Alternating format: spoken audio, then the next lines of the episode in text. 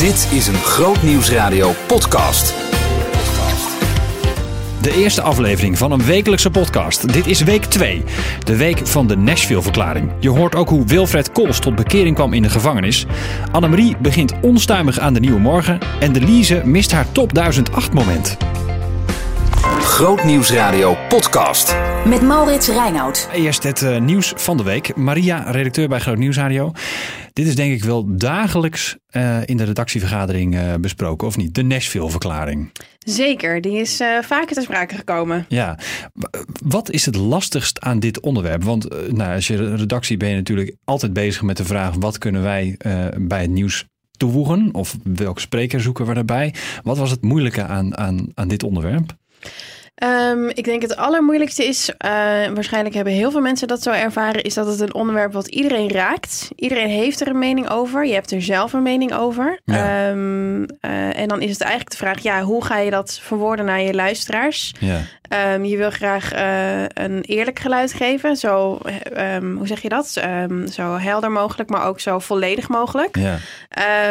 Eh, beide kanten respecteren. En eh, ja, en intussen zit je natuurlijk ook gewoon... Het is gewoon een heel ingewikkeld, gecompliceerd onderwerp... waar Ja. je zelf ook maar... eh, een weg in probeert te vinden. ja, ja, ja, Maar, eh, nu kan ik me voorstellen dat bij in zo'n geval tegenstanders vinden heel makkelijk is. eh, omdat het, nou, kijk even naar het nieuws. Het leverde Mhm. heel veel tegenreacties op. Maar was het ook makkelijk om voorstanders te vinden? Ehm, ja, het is gelukt. Het is natuurlijk minder makkelijk om ze ook echt over te halen. Radio is in dat geval natuurlijk wel wat anoniemer. eh, Ja. Behalve dat je met je naam op de radio komt. Maar ehm, ehm, ja, dat is wel gelukt. We gaan zo luisteren naar eh Arie van der Veer. Die was de gast in de dag van vandaag eh, op woensdagmiddag. Waarom is dit wat jou betreft een mooi samenvattend gesprek van de week? Als het gaat om dit onderwerp. Nou, ik denk dat we hier echt hebben gekeken naar ehm, hoe stappen we voorbij de Nashville-verklaring en alle onrust die daaromheen is. En hoe kijken we naar de toekomst als christenen, juist met name als christenen. Daar hebben we heel erg naar proberen te kijken. Ehm, het is natuurlijk een verklaring die heel veel onrust heeft opgeleverd tussen christenen en niet-christenen. Maar Ja. ook heel veel verdeeldheid heeft gezaaid tussen christenen onderling. Ehm, en we wilden echt heel erg bewust een verbindend geluid laten horen. Dus hoe kun je elkaar nog steeds in de ogen kijken, ook al ben je het hier niet over eens. Ehm, hoe ga je verder na de Nashville-verklaring? En dat hebben we geprobeerd om met Arie van der Veer daar een geluid aan te geven. Ja, we hoeven er niet meer aan te twijfelen of die Nashville-verklaring de oudejaarsconferentie van 2019 gaat halen. Want het gaat al dagenlang nergens anders over. In het document worden flinke standpunten ingenomen rondom homoseksualiteit in de kerk. En het zorgt ook voor veel verdeeldheid onder christenen. Door de heftigheid van het nieuws lijkt iedereen gedwongen tot een keuze. En de impact in de kerk is misschien nog wel groter dan die in de rest van Nederland. Hoe gaan we als medegelovigen verder met elkaar, ook als we het niet eens zijn? Heb, eh, hoe gaan we weer op zoek naar verbinding? Daarover schreef Arie van der Veer vandaag op de website van de EO. En ik praat erover door met hem. Dominee van der Veer, goedemiddag. Goedemiddag. Boven uw artikel staat het vuur laait op. Heeft u het nieuws over de Nashville-verklaring inderdaad zo ervaren als een vuur dat oplaait? Nou, een, nog, Of een brand? eufemistisch. Ik Ja? heb het zelfs genoemd een uitslaande brand. Ja, is het zo erg? Ja. ja, ik denk dat als je nu na een paar dagen de schade overziet, voor zover het altijd te constateren is na een brand, nou, dan zie je dat er enorme tegenstellingen zijn tussen christenen en niet-christenen. Mhm. Extra zijn ontstaan, dat er e- enorme verwijten worden geuit. En wat ik ook heel erg vind, van, dat zullen die dominees nooit eh, als bedoeling hebben gehad. Er wordt de spot gedreven, niet alleen met mensen, maar ook met God. Hoe bedoelt u dat? Nou, ik weet niet of je gisteravond de Wereld Draait Door hebt gezien. Daarna de, dat filmpje bijvoorbeeld Ja, van Van ja, der ja, Staaij. ja, ja. ja. Over Blijf bij me, heer. Mhm. Dat loog er nou niet om. Nee, En, nee. ja, en dan, dan heb je toch eigenlijk je af te vragen, als je dan aan zo'n actie begint, van eh, wil ik dat wel? En ben ik daar niet mede onbedoeld toch eh, ja, schuldig aan? Ja. ja, er zijn veel vragen. Nou heeft u die blog geschreven. Wat maakte dat u dacht, dat ga ik doen? Nou, omdat, eh, kijk, mijn, mijn bedoeling is in eerste plaats niet om, eh, zeg maar, nog het vuurtje harder aan te blazen. Maar dat heeft natuurlijk te maken met mijn achtergrond dat ik een postvoorzitter van de Evangelische Omroep geweest ben en gewend ben om die discussie te voeren. Want op zichzelf is natuurlijk heel veel discussie en die, die verklaring en die standpunten die nu gewisseld worden, die zijn eh, ja, al twintig jaar oud en nog wel langer. Bij de EO heb ik daar volop ingezeten. En het gaat er nu om van, eh, ja, als je het allemaal formuleert, eh, en ontstaat zo'n enorme schade, dan, dan, nou, dan vind ik het mijn taak om mede te helpen om ja, toch weer bruggen te slaan naar christenen die eigenlijk ook zo onderling steeds meer verdeeld worden. Ja. Welke impact heeft dit nieuws eigenlijk op u persoonlijk? Nou, ik vind het buitengewoon verdrietig. Het is zo dat eh, eh, dit probleem speelt niet alleen eh, in de maatschappij nu. De problemen en de manier waarop in, was er bij de EO, maar ook onze eigen kerkelijke gemeente heeft ermee te maken. Dat het kerkverband ook uitspraken heeft gedaan. Eh, Waarvan men dan eist dat alle gemeenten dat onderschrijven. En daar is ook veel strijd en zorg over. Dus er is echt eh, op het ogenblik eh, door heel de maatschappij en heel de kerk een hot item. Ja. ja, en u schrijft dus dat het vuur oplaait. Wat bedoelt u daar precies mee? Nou, dat het alleen maar erger wordt. Je ziet dat het overslaat. Kijk, eh, dit is een, je kunt hier over praten met christenen. En dan heb je duidelijk een. dan doe je de Bijbel open. En dan kun je met elkaar zeggen van wat zegt God in zijn woord. Maar op die manier kun je niet eh, discussiëren met eh, Matthijs van Nieuwkerk van de Wereld Draait Door. Die kent de Bijbel niet, althans die onderschrijft dat niet. Het is een hele andere discussie. Dus met andere woorden, je ziet nu dat de discussie zich verplaatst. Eh, dat wat in de kerk al een, geruime tijd speelt, wordt in de maatschappij ook al wat veel heftiger. En, ja, en ik vind het een enorme schade. De man van der Staaij was een man die eh, enorm veel vertrouwen boezemde door zijn manier van optreden. Nou, hij heeft eh, heel wat vertrouwen nou helaas verloren. Dat vind ik jammer voor hem. Ja. Hebben wij als christenen ook misschien wat vertrouwen verloren bij onze niet-christelijke medemens eh, door deze discussie? Ja, ja, ja, ja, zeker. Kijk, als je als christenen niet met elkaar eens bent, dan moet je dat absoluut niet eh, buiten de deur hangen. Want dat vind ik ook een belangrijk punt om eh, te beklemtonen. Eh, deze behoudende christenen, die overigens wars zijn van televisie, meeste, en nauwelijks op Facebook te vinden zijn, bij wijze van spreken, hebben nu gekozen voor een, me- een methode die eigenlijk eigen is aan deze tijd. Namelijk plaatsen op internet en zoveel mogelijk handtekeningen verzamelen. Nou, dat is eigenlijk een methode die helemaal niet bij hem past en dat vind ik ook heel gevaarlijk is. Ja. Nou heeft dit nieuws veel impact ook in de kerk. Hoe zorgen we er nou voor dat dit ons als christenen niet verdeelt? Hoe moeten we verder ook als we het oneens zijn? Ja, eh, niet door meerderheid van stemmen. Dat zie je, bij het, dat zie je op in de politiek. Als je 51% hebt, leg je 49 op. Daar dreigt in de kerk ook om te gaan. Maar ik denk dat je een stap terug moet doen en zeggen waar zijn we het dan wel over eens? En dan is denk ik hopelijk toch bij, bij vele christenen, en ik ook met die ondertekenaar, zijn we ja, verbonden met het, door het geloof in de Heer Jezus Christus. Dat je zegt, nou, willen we hem volgen? Willen we zijn navolgers zijn? Wat vraagt dat dan? Maar als je die erkenning en herkenning van elkaar niet hebt, dat je dat zelfs wantrouwt, omdat je dat standpunt niet deelt, ja, dan begin je precies eh, in omgekeerde volgorde. Dan begin je van standpunt naar geloof. Maar ik denk dat het belangrijker is dat je eerst vanuit een geloof, waarvan je dan samen overtuigd bent dat je dat deelt, dat je dan dat met elkaar bespreekbaar maakt hoe je dat handen en voeten geeft in de maatschappij van nu. Ja, want kan dat nog? Want aan het eind van uw artikel roept u op om het vuur te doven en juist op zoek te gaan naar verbinding. Eh, hoe, hoe moeten we dat dan doen? Nou, eh, zoals ik al zei, proberen toch in, in, in gesprek te gaan met mensen. En te zeggen, la- laten we nou niet in eerste plaats, want het, je kunt het verbreden. Het is niet alleen homoseksualiteit, het is de vrouwen en Mhm. alles. Je krijgt allerlei nieuwe kenmerken van de, de waarheid. Maar je zegt, laten we nou even die standpunten even eh, weglaten. Maar kan dat in deze tijd? Want het lijkt eigenlijk alleen maar om standpunten te gaan bijna.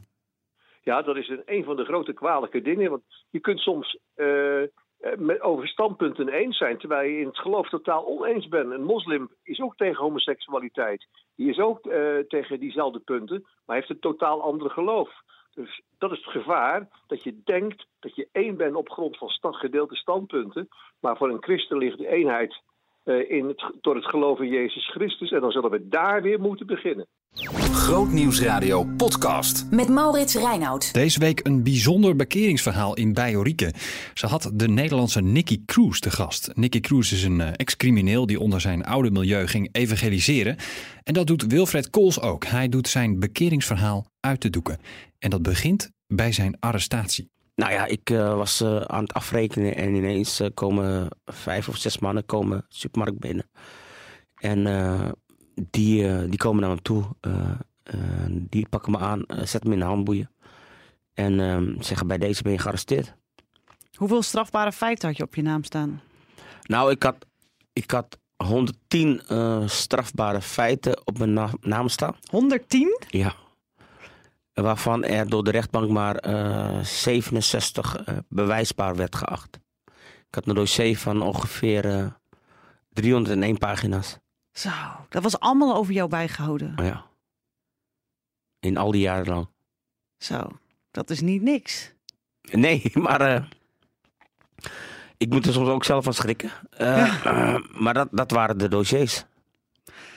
En dan word je meegenomen. En dan word Ja. je een cel in, in gestopt. En nou, hoe, je, hoe je het ook omschrijft in je boek is dat ook ja, heel vernederend. Je moet je helemaal uitkleden. Mag, je mag natuurlijk niks meer bij hebben. Geen, geen drugs of Nee. wapens of wat dan, wat dan ook. En dan zit je in de isoleercel. Wat gaat er dan door je heen? Nou ja, dan ga je natuurlijk eh stap je binnen en dan eh, zie je een matras op de grond. Eh, links van je ligt een eh, eh, aluminium toilet. En eh, linksboven van jou een camera. En de deur gaat achter je dicht. Heel kil en heel donker natuurlijk. Eh, het enige wat ik zag was een, eh, een lichtinval van buiten. En dan eh, gaat de deur achter je dicht en dan eh, ga je door een hel heen. Ja, Echt was een dat, was dat de hel voor jou? Nou, de hel was er al. Die was er al 18 jaar geleden op dat moment. Eh, maar je gaat door een hel heen omdat eh, niemand had contact met je. Je kon geen contact maken met niemand. Eh, je kon niet zomaar de deur uitlopen om even eh, iemand te bellen. Dat was er niet. De deur gaat achter je op slot en als het ware ben je eigenlijk een, een dier in een kooi. Zonder drugs ook. Zonder druk, drugs. Ik begon afkikverschijnselen te krijgen. Ik werd paranoïde. Ik werd agressief, onrustig. En ja, hoe moest ik mijn nacht hier zien door te brengen? En op een gegeven moment wordt er dan eh, geklopt. Ja. En dan, krijg je, dan wordt er gevraagd, wil je wat lezen? Ja, dat klopt. Eh, het luikje gaat open. En eh, die cipier moest een dagelijkse routine doen, controle. Voordat ze naar huis gingen. En hij vraagt ineens van, wil je wat lezen? Ik heb wat boeken bij me. Ik zeg, ja, geef mij maar wat. En hij reikt mij het boekje aan. met de titel Ik zal nooit meer huilen. En toen ben ik eh, dat boekje eerst gaan lezen aan de achterkant. En eh, het ging over een, eh, een, eh, een leider van de Mau Mau's. Een gangster. En ik begon het boekje te lezen en ehm, halverwege het boekje, toen werd ik even stilgezet. Ja. Want was het ook een beetje het, het dat je dacht, nou ja, ik heb hier toch niks te doen. Het was zo'n zwarte nacht, ik, ik ga maar lezen. Ja, want ik, ik wilde mezelf bezighouden. En ehm, het was zo stil en donker in die, in die cel, maar ook in die hele gang. eh, dat ik zei van, weet je wat, ik, ik ga gewoon lezen. Want eh, ik moet ergens aan beginnen. Niet voor mezelf, maar puur om mijn tijd te verdoen. En uiteindelijk begon ik te lezen. En eh, ik, eh, ik ben best wel door dat boekje ben ik eigenlijk aangeraakt. Wat, wat, wat, wat las je? Wat gebeurde er met je? Nou, eh, het ging over een, eh, een bepaald moment in het leven van die gangster dan. eh, ja, van Nicky Cruz. Van Nicky Cruz, ja. En die plattelandsdominee David Wilkerson, die zegt tegen hem in een, in een bepaalde gevecht... ehm, ook al zal je mij in duizend stukjes snijden... nog zal elk stukje van je houden. En dat trekte mijn aandacht, maar er kwam ook tegelijkertijd een stem vanuit in die cel, vanuit waar dan ook, kwam er een stem en die zei tegen mij: Mijn zoon, ongeacht wat je hebt gedaan, ik hou van jou.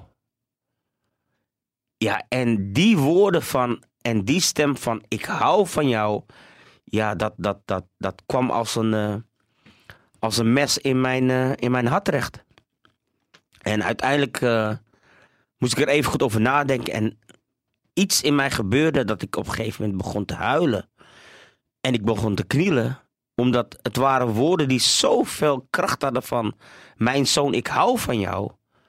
Ja, ik begon gewoon te huilen. Zo, zo diep raakte dat jou. Het raakte mij zo diep omdat ik in die, in die duisternis en in die donkere cel... was het juist die woorden die me weer een stukje licht en hoop gaf. Begon er toen een tweestrijd tussen de stem van het licht en de stem van de duisternis? Ja, er begon een heftige strijd. Echt een eh, emotionele strijd ook. Maar het was ook een, een strijd met eh, die duistere, eh, donkere man zonder hoofd. Er was ook een strijd met de stem van die vrouw die heeft gezegd van je zal nooit gaan trouwen. Maar er waren ook heel veel stemmen die zeiden van weet je, jij, met jou zal het nooit gaan lukken. Jij die Molukker die aan de kook zit, het gaat niks met je worden. En juist die stem, die, die vanuit de hemel sprak, geloof ik ook in die cel, die zei van mijn zoon, ik hou van jou. Die stem gaf mij veel meer aandacht dan al die andere stemmen. Maar ik besefte ook wel, er was een intense strijd daarin. Mhm. Omdat er was, eh, die vijand was daar. Er was Jezus daar, met die stem. Mhm. En dat was mijzelf. Maar uiteindelijk eh, heb ik me overgegeven aan die stem van, van, van, van bovenuit. En toen ben ik gaan knielen en toen zei ik van... Heer Jezus, als u daadwerkelijk bestaat... als die Nicky Cruz wat heeft gedaan... kom dan in mijn leven. Dat heb je in die nacht gedaan. Ja, En wat, ge- wat gebeurde er toen met je? ja er gebeurde... ehm, iets warms kwam binnen en ik kan nog steeds niet verklaren... wat voor gevoel het is, maar het was een duidelijk moment van... nu is de tijd en nu grijp ik in in jouw leven. En uiteindelijk heb ik ook die hele nacht heb ik, eh, rustig kunnen slapen. Ik ben de volgende ochtend ben ik eh, gaan luchten in de luchtkooi van de 24 uur. Mocht ik eh 30 minuten luchten. Mhm. En ik liep daar in die luchtkooi rond helemaal alleen en ik keek zo naar boven. En toen zei ik ook zo tegen mezelf, ik zeg, weet je God, als u daadwerkelijk bestaat, net zoals in dat boek, toon me dan wie u bent. En niet laat dan na ongeveer een minuut of drie, komt er weer de duif aanvliegen. En die kroelt daar in die hoek, die blijft daar even hangen enkele minuten. En ineens vliegt hij weg en ineens zei ik van, wat ik heb geleerd in de protestantse kerk met Mhm. catechisatie. Dus zei ik van, heer, wat bent u goed. Waarom? Omdat de witte duif is een symbool van de heilige geest. Ja. En toen wist ik, dus zei ik tegen de heren, ik daag u ook uit. Als u het kunt doen met Nicky Cruz, dan wil ik u dagen, dan kunt u het ook met mij doen. Grootnieuwsradio podcast. Met Maurits Reinoud. Deze tweede week van het jaar was natuurlijk weer de eerste week met een normale programmering na de top 1008. En in backstage was Delise te gast. En ja, Delise die had gewoon een beetje pech. Wat heb jij gedaan om drie keer in die top 1008 te, te belanden? Hoe, hoeveel mensen heb jij eh, gevraagd? Nou, ik, eh, ik was heel erg blij verrast. Ik Mhm. hoorde het inderdaad. En we zaten natuurlijk wel iedere keer stiekem te kijken van... oh, is hij wel bekend en eh, zou er wat in staan? En eh, toen kreeg ik op de morgen dat, je, de- hè, dat jullie begonnen waren met top 1008... kreeg ik een appje. Het zei een vriendin van mij... ik hoorde je net in de top 1008. En dacht ik, oh, het is bekend. Ja, ja, ja. Hij is Zo er. gaaf. ja, ja. En die momenten dat je dan, eh, dan heb je waarschijnlijk uitgerekend van hé, hey, nou kom straks, eh, straks komt klein zusje eraan of, eh, of dat doe je goed. Ja, ga je dat dat, was dan? Ook een verhaal, want ik hoorde inderdaad dat die dus... ehm, eh, dat die dus voorbij zou komen. Mhm. Ehm, dus ik, ik dacht, nou, dan, dan wil ik wel even luisteren. Even horen hoe dat eh, klinkt. Als, als hij dan in die top 1008 staat. Ik had natuurlijk eh, Schel bij mij had ik gemist. Dus ik dacht, nou, ik moet even luisteren hoe Klein Zusje dan klinkt. En toen was ik aan het hardlopen en ik had hem op staan. En, wat, en echt, nou, twee minuten voordat hij dus zou komen, was mijn data op. Mm. Dus ik heb dat dus ook gemist.